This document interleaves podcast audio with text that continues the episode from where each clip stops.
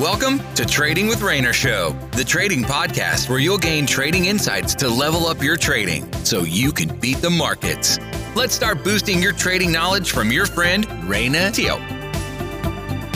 Hey, hey, what's up, my friend? So, just a heads up, today's episode is actually taken from one of my training video. So, let's get started. So, in today's trading, right, I want to share with you my support and resistance cheat sheet. Why? Simple, right? Because support and resistance, right, is one of the most popular concept in technical analysis. And there's a lot of information out there. And when there's a lot of information out there, you get conflicting information. How do you know what's real and what's not about support and resistance? So that's why I've created this uh, cheat sheet video to share with you the uh, most important concepts about support and resistance. Once you've watched this video, right, you pretty much, right, would have mastered support resistance. You're pretty much ahead, right, of 95% of traders who won't know this stuff. Okay, so to kick things off, right, I will share with you number one, how to tell when support and resistance will break so you don't get caught on the wrong side of the move. This is powerful stuff because if you know that support is going to break, then you won't be buying. And if you don't buy, you're going to save money. Good, good, good. Okay, number two, why not all support resistance areas are created equal and how do you actually identify the best ones that offers the greatest profit potential. Hmm, ka-ching! The third thing, right? How do you actually find losing traders to push the price in your favor? So you can actually take profits while they cut their losses. I know that sounds sadistic, right? But it's true. And finally, support and resistance. How do you actually find profitable trading opportunities, right? Overlooked by 90% of traders. Okay, so without further ado, let's kick things off. Number one, how to tell when support resistance will break. So this is the key thing, okay? So when you see, right, this is resistance. When you spot a higher, or rather a series of higher lows into resistance, looking like this, right? Series of higher lows, higher lows, higher lows into resistance. This is when you want to avoid selling at resistance. Why is that? And the reason is simple, right? Let me give you an analogy. Let's say in, in your hands right now, you have this huge sledgehammer, long and huge and strong and in front of you is a wooden door. You take the sledgehammer and you smash against the door, right? Many times, right? Over the next few minutes. Let me ask you Is the wooden door likely to hold or is it likely to break? Well, common sense would tell you that, the door is likely to break. And this concept is the same as what I've just shared with you in trading, right? When you test, right, resistance multiple times within a short period of time, chances are that area of resistance will break not 100%, right? There's nothing 100% about trading, but the odds of it, right, that resistance is breaking is higher. Okay, and likewise, right, when you see, when you spot a series of lower highs, okay, into support, okay, lower high, lower high, lower high, lower high, lower high, into support. Chances are support is going to break because again, sledgehammer smashing against the door multiple times, chances are it's going to break.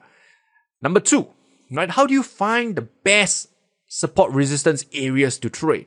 Well, the trick is this. The trick is you want to find a strong power move, right, into support resistance. Now, what, what do I mean by power move, right? So, a power move is simply, right, strong momentum into an area. Let's say resistance, right? You're gonna see strong, big bullish candle coming into resistance. I know this sounds counterintuitive, right? Why why do you want to sell, right, when there's such strong bullish momentum at resistance? Why do you want to buy when you know there's such strong bearish momentum into support, Rayner?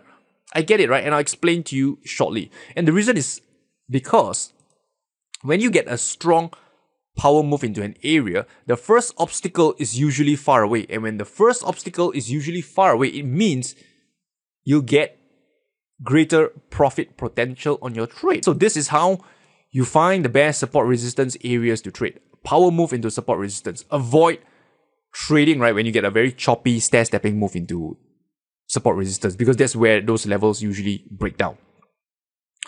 Third thing, right? How to find losing traders to push the price in your favor so you can take profit while they get stopped out, right? So where do you find this group of losing traders? The secret is this. You want to let the price take out the extreme level. So let's say you are wanting to sell at resistance. You want the price to take out the extreme highs of resistance. Why is that? Right? That's because you can profit from threat breakout traders. Okay, so yeah, so that's the third concept that I want to share with you. How to find losing traders, right, to push the price in your favor. And finally, right, how to find support resistance trading opportunities that most traders, you know, overlook. Very simple, right? So what you want to do is this, right? Go up to a higher time frame. So let's say you enter on a daily time frame. Go up to a weekly time frame and look for a build up. Look for a build up like this, or otherwise known as a tight consolidation. Because when the higher time frame is forming a tight consolidation, chances are you are able to find support resistance trading opportunities on the lower time frame. So for example, let's say the weekly, let's call it TC, right? Tight consolidation. You go down to the daily, you should be able to find support resistance trading opportunity. Or how about let's say the daily is in a tight consolidation. You go down to the four hour, you should be able to find support and resistance trading opportunities. So with that said, let's do a quick recap. Number one, avoid buying lower highs into support or higher lows into resistance. Okay, because this is when uh, support and resistance tends to you know break up. Remember the sledgehammer analogy that I shared with you earlier. Uh, if you want to trade reversals, right, look for a power move into support resistance. This, you know, is because the first obstacle is usually further away, which offers you greater profit potential. Uh, third thing, right? Let the price take out extreme levels so you can profit from threat breakout traders.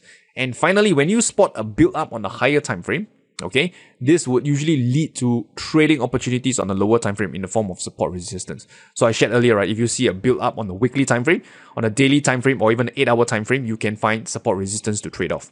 If you find a build up on, let's say, on a da- daily time frame, you can find you know opportunities on the four hour time frame because the support resistance level will be much more visible. We appreciate you joining us in this session of Trading with Rayner Show. Be sure to rate, review, and subscribe to the show. And visit tradingwithrayner.com for more resources related to today's session. That's tradingwithrayner.com. Until next time, good luck and good trading.